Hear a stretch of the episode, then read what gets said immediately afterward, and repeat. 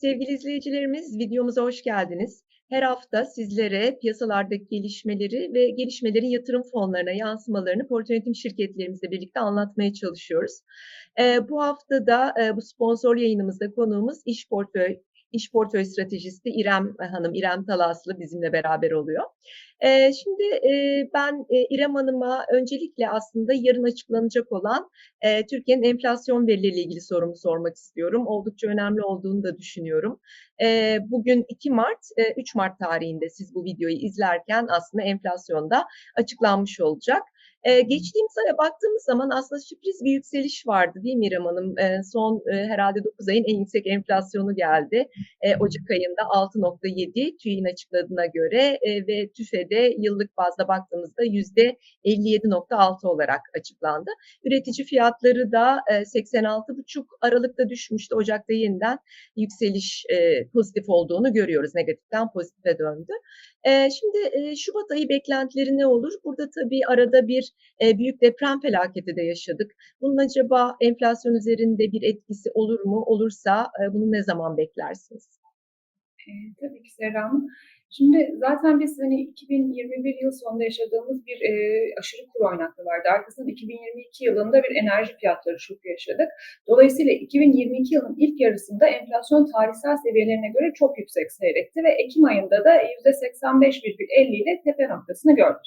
O, o dönemden itibaren temel olarak aslında baz etkisiyle yani e, 2021 sonu 2022'nin e, başında gördüğümüz yüksek enflasyon nedeniyle biz aslında burada bir e, gerileme gözlemliyoruz yani baz etkisinin ortadan kalkmasıyla birlikte yavaş yavaş.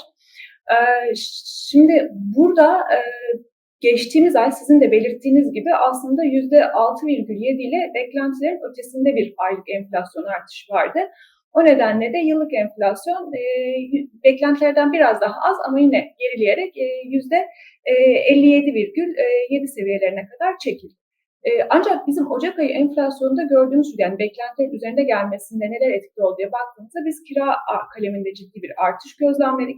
Onun dışında yılbaşı yani sene başı olması nedeniyle vergilerde bir ayarlama söz konusuydu. Biliyorsunuz ilaç fiyatlarında yapılan güncellemeler vardı.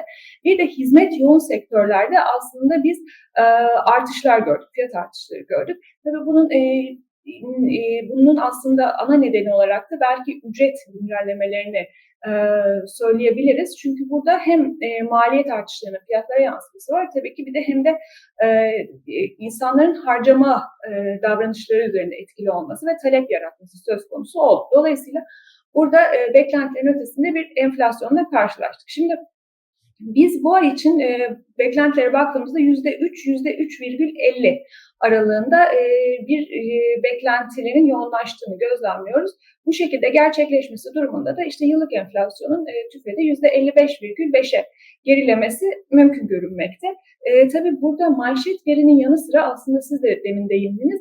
Çekirdeklerdeki eğilime yani çekirdek enflasyonundaki eğilime de bakmamız gerekiyor. Çekirdek enflasyon dediğimizde de tabii burada oynaklığı yüksek işte gıda, e, enerji, altın gibi kalemleri dışladığımızda enflasyon ana eğilimini e, de görmek istiyoruz. Bu nedenle yani aylık ya da yılın ötesinde son 3 aylık gerçekleşmelerin e, yıllıklandırarak bakıyoruz ve momentumunu anlamaya çalışıyoruz. Şimdi Ocak ayında gelen yüksek rakamla beraber aslında biz bu ana eğilimlerde biraz kötüleşme gördük. E, dolayısıyla yani 3 e, 3.50 gelmesi ya da işte e, %55.5'a gerilemesi tabii ki önemli. Bu ama bu ana eğilimdeki Ocak ayında gözlemlediğimiz bozulma devam edecek mi, etmeyecek mi? Önümüzdeki dönem için tabii daha önemli bir sinyal olacak. E, e, ayrıca da tabii yılın devamına baktığımızda e, daha önceki yayınlarda da konuştuğumuz gibi biz daha öncelerde yüzde 40 ila 45 aralığında bir enflasyon e, öngörüyorduk ve bunun e, temel projeksiyonunda yılın ilk yarısında baz etkisiyle gerileyen e, enflasyonun yılın ikinci yarısında görece yatay kalması gibi bir senaryomuz vardı. Ee, yaşanan deprem afetinden sonra tabii ki e, burada bir takım güncellemeler yaptık. Burada temel olarak da bölgenin tarım üretimindeki ağırlığını göz önünde bulundurduğumuzda tarımsal ürünlerde belli fiyat artışları olabileceğini değerlendirdik. kamu harcamalarının tabii ki artması gerekiyor. e, bölgeye e, bölgenin yeniden inşasıyla ilişkili olarak e, buradan da kaynaklı bir e, talep artışı olması söz konusu olacaktır. Tabii bunları da göz önüne aldığımızda e, projeksiyonları biraz yukarı yönlü güncelleyerek %48 seviyesinde yılı bitirebileceğini düşünüyoruz mevcut durumda. Evet, gerçekten e, aslında özellikle de e, bitkisel üretimin yüzde on altısı yanlış hatırlamıyorsam o bölgede gerçekleştiği için e, orada işte özellikle de insan kaynağında da sıkıntılar olabileceğinden e, aslında e, ha, e, hasat e, mevsiminde bunları toplayamamakla ilgili de sıkıntılar da olabileceğini hani e, okuyoruz hep. E, umarız hani minimum zayiatla atlatabiliriz. Gerçekten sıkıntı. Şimdi e, ben buradan e, başka bir enflasyona geçmek istiyorum. Euro bölgesi tarafına. Euro bölgesinde geçtiğimiz günlerde açıklanan enflasyon düşüşün devam ettiğini gösteriyor aslında. %8.6 olarak geldi Ocak ayında yanlış hatırlamıyorsam. Fakat e, e, bu hafta içinde Almanya'dan sürpriz bir veri geldi. Dün de işte Fransa ve İspanya'nın enflasyonlarını aldık. Onlar da sürpriz bir şekilde yükseldi. Almanya'da TÜFE %9.3 beklentilerin üzerinde geldi. E, burada tabii enerji fiyatlarındaki düşüşün aslında enflasyonu aşağı çekmesi bekleniyor ama e, herhalde bu birazcık daha yavaş gerçekleşecek gibi gözüküyor. E, şimdi burada ben e, sizden e, bu enflasyon verisinin e, Avrupa Merkez Bankası faiz kararları üzerindeki etkisi ne olur? Sonrasında da tabii bunun e, euro e, dolar paritesine yansımaları nasıl gerçekleşir? Bunu merak ediyorum. E, burada e, aslında hani e, beklenti belki enflasyon yükseldikçe ya da enflasyon düşüremedikçe Avrupa Merkez Bankası'nın faiz arttırmaya devam edeceği ve Euro'nun da hani değer kazanması yönünde e, gibi bir mantık oluşuyor. Fakat uzun zamandır da şeyi takip ediyorum. E, Uluslararası Finans Enstitüsü baş ekonomisti Robin Brooks hep e, e, kendisi euro dolar e, paritesinin 0.90'a ineceğine dair bir görüş e, beyan ediyor. Hani bu da ters taraftan bir bakış. Burayı e, nasıl değerlendirirsiniz Sinem? E, tabii ki şöyle, e, Euro bölgesinde e, aslında e, Covid döneminde tabii çok ciddi teşvikler verildi. Hem parasal gelişme yapıldı hem mali teşvikler verildi. E, bunların e, ekonomiye kanalize olmasıyla birlikte tabii ki talep artışı yaşandı ve Covid sonrası dönemde aslında bir talep baskısı. Arkasından Rusya-Ukrayna savaşının yarattığı enerji tedarik sorunları ile birlikte Avrupa enflasyonu %10.7 seviyelerine kadar yıllık çıktı. Ekim ayında burada manşette bir zirve seviyesini test etti. Ondan sonra e, alınan önlemler var tabii. Hem e, enerji alanında yani sağlanan e, bir takım e, önlemler ve destekler oldu hükümetler tarafından. Hem iklim koşulları mevsim normallerinden çok daha ılıman seyretti bu enerji e, tüketim ihtiyacını azaltınca e, fiyat baskıları ciddi anlamda geriledi ve biz doğal gaz fiyatlarında e, çok e, ciddi gerilemeler gözlemledik ve neredeyse hani bu e, savaşın yarattığı e, maliyet şokunu tamamen atmış durumda yani doğal gaz fiyatları açısından baktığımızda. Şimdi dolayısıyla bunun e, manşet veride etkisi oldu. E, ve burada işte sizin de belirttiğiniz gibi Ocak ayında %8.6'ya geriledi. Şimdi Şubat ayı itibariyle de işte %8.2, 8.3 seviyelerine gerilemesi bekleniyor e, Euro bölgesi enflasyonunun. Ancak aslında az önce siz de değindiniz. Yani e, büyük ekonomilerin enflasyonları e, bu hafta açıklandı bugüne kadar baktığımızda. Fransa, Almanya, İspanya'da keza yani beklentilerin üzerinde geldi. Dolayısıyla o tarafta bir yapışkanlık söz konusu. Şimdi bunun bir kısmı tabii Ocak yani şey e, yıl sene başındaki fiyat güncellemelerinden kaynaklanıyor. Ama bir kısmı da yaşanan aslında enerji e, arz şokunun ikinci etkilerinden ayrıca işte e, iş gücü maliyetlerindeki e, yapışkanlıktan kaynaklanıyor. Dolayısıyla bunlar daha uzun süreli etkiler olacak ve çekirdek enflasyona da baktığımızda zaten Avrupa bölgesinde çekirdek enflasyon hala tam tepe noktasını görmüş ve gerilemektedir diyebileceğimiz bir durum söz konusu değil. Ocak ayında e, aslında çekirdek enflasyon artış gösterdi. İşte 5.2'den e, 5.3'e, %5.3'e çıktı.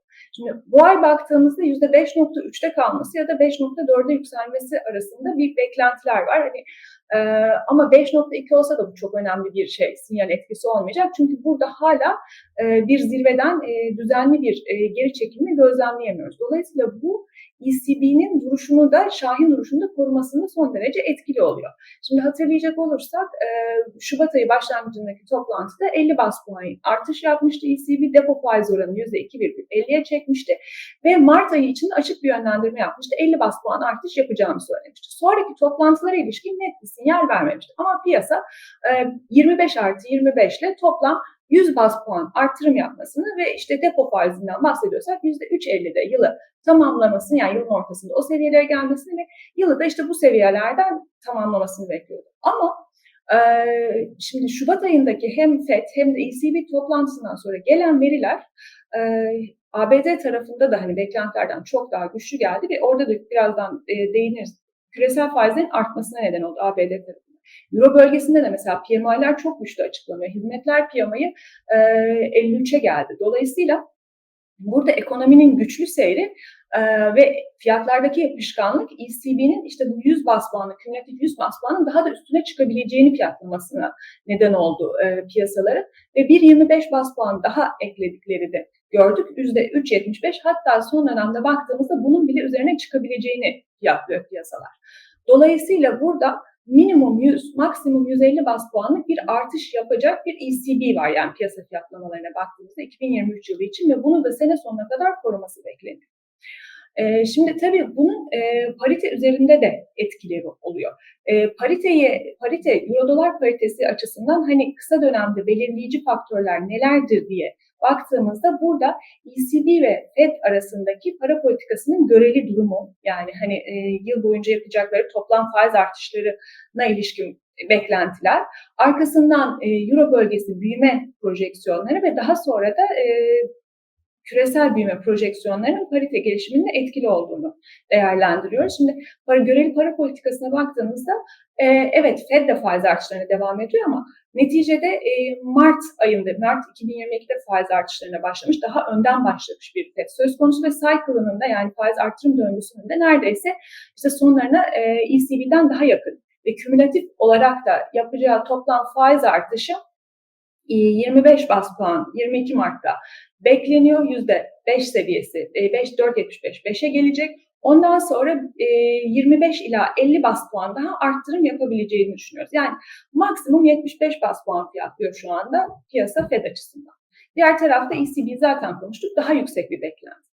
Şimdi bu dolayısıyla göreli olarak baktığınızda Euro'ya biraz daha destek sağlıyor. Peki ne oldu da yani bu görünümde ne değişti de hani bir onlara gitmiş olan parite hızlı bir şekilde 1.05'e e, çekildi ve işte daha sonra sizin de belirttiğiniz gibi e, Robin Brooks'un o es, e, işte mevcut görüşleri tekrar e, piyasalarla paylaşmasına neden oldu diye baktığımızda aslında e, Euro bölgesine ilişkin e, bir e, şey yok aslında beklentilerde çok önemli bir değişiklik yok ama burada Fed'e ilişkin piyasa fiyatlamalarının güncellenmesini gördük. Yani Fed'in şahin tutumunu biraz daha az fiyatlıyordu piyasalar. Buradaki veri akışı Şubat ayında gerçekleştirilen FOMC sonrası veri akışı piyasaların aslında Fed'le aynı noktaya gelmesine neden oldu. Belki de biraz onu aşmasına neden oldu. Dolayısıyla burada paritede bir geri çekilme gözlemledik. Şimdi bundan sonraki dönemde e, şuna bakmamız lazım. Yani FED tarafında tekrar para politikası beklentilerinin yeniden hani 5.50'nin ya da 5.25'in çok üzerinde fiyatlanmasına neden olacak bir gelişme olmadığı sürece aslında göreli para politikası duruşu Euro'dan daha yana gibi görünüyor. Şimdi diğer taraftan Euro bölgesi büyümesine baktığımızda e, IMF de açıklıyor, diğer uluslararası kuruluşlar da açıklıyor. E, küresel büyüme görünümü ve Euro bölgesi büyüme görünümü aslında yukarı doğru güncelleniyor. Küresel taraftaki güncellemenin temel nedenlerinden biri de Çin kaynaklı. Dolayısıyla bu tarafta aslında Euro'yu biraz daha destekler Şimdi 2023'e başlarken şunu diyorduk. 2022 doların çeşitli nedenlerle güç kazandığı bir yıldı. Yani jeopolitik nedenler, fayda, agresif faiz arttıran FED gibi nedenler. 2023 yılı aslında bunun değiştiği bir yıl olacak. Ama biz dolarda hiçbir zaman için çok hızlı bir gerileme eğilimi beklediğimizi söylemedik zaten. Biraz daha e, bantta kalan ama daha zayıf seyreden bir ABD doları ve buna karşın e, işte biraz daha destekli bir euro görmemiz mümkün. E, dolayısıyla mevcut veriler aslında bu görüşümüzü hala korumamıza neden oluyor. Dolayısıyla e, yılın devamında yine e, bir e, sınırlı da olsa değer kazanma eğilimi göstermesini bekliyoruz açıkçası Euro'nun dolara karşı. Ama burada tabii ki veri akışı ve daha da şahin bir FED e, bunu diğer yönde değiştirebilecektir. Değiştirebilir, evet. Sizin de söylediğiniz gibi aslında şubat ayı biraz e, çalkantılı geçti küresel piyasalar tarafında. Özellikle hani bahsettiğiniz gibi piyasaların e, Fed'in faiz artışı e, noktasına geliyor olması yani orayı daha önce o kadar da fiyatlamamıştı. Şimdi birazcık daha böyle 5 e, 50'lere kadar neredeyse faizleri fiyatlamış oldu. Dolayısıyla karamsar bir piyasa gördük. E, yükselen dolar endeksi işte 105'leri gördü neredeyse geçen ay. E, düşen hisse senetleri, e, Amerikan borsaları hep negatif yazdı. E, altın tabii e, geriledi. E, 1810 e, dolarlara kadar düştü. E, böyle bir e, hani e, karamsar bir piyasa vardı Şubat ayında. Peki e, bundan sonrasında e, ne olur? E, yani ne olurdan kastım aslında bütün e, hani resmi anlatmak açısından değil ama ben yatırımcılar açısından e, sizin görüşlerinizi sormak istiyorum. Burada yatırımcılarımız aslında nasıl hareket etmeliler? Çünkü önümüzde e, hani çok karışık bir piyasa var, belirsizlik var. Bunun üzerine bir de Türkiye'nin aslında depremle beraber, depremin arkasından e, seçimlerin getirdiği bir belirsizlik de var. E, yani risklerin çok arttığını görü görüyoruz piyasada. Böyle bir ortamda yatırımcılarımız için e, varlık e, dağılımınız ne olur? Yatırım fonlarını bunlarla nasıl eşlersiniz? aslında sizin de belirttiğiniz gibi yani belirsizlikler yüksekti zaten hani yıla girerken zaten belirsizlikler yüksekti ama e, daha e, yılın başlangıcında biz bu belirsizliklerin daha da arttığını gözlemledik. Hem küresel tarafta işte sizin de belirttiğiniz gibi e, yukarı yönlü güncellemeler, beklentilerden, piyasa beklentilerinden daha yapışkanlık gösteren enflasyon göstergeleri e, burada faizlerde yukarı yönlü güncellemeler neden oldu. Söz konusu tabii ki e, bu e, rezerv para birimi diyebileceğimiz para birimlerindeki risksiz getirilerdeki artışlar diğer riskli varlık sınıflarına da son derece olumsuz yansıdı e, sene başı itibariyle baktığımızda. E, bunun dışında da tabii yerel olarak da yani yurt içinde de zaten hep söylüyorduk. İşte e, yılın ikinci çeyreğinde ya da ilk yarısında gerçekleşmesini beklediğimiz seçimler var. Dolayısıyla hani e, bundan sonraki yani seçimler sonrasında ekonomi politikalarının nasıl şekilleneceğini e, şu anda net olarak öngöremiyoruz diyorduk.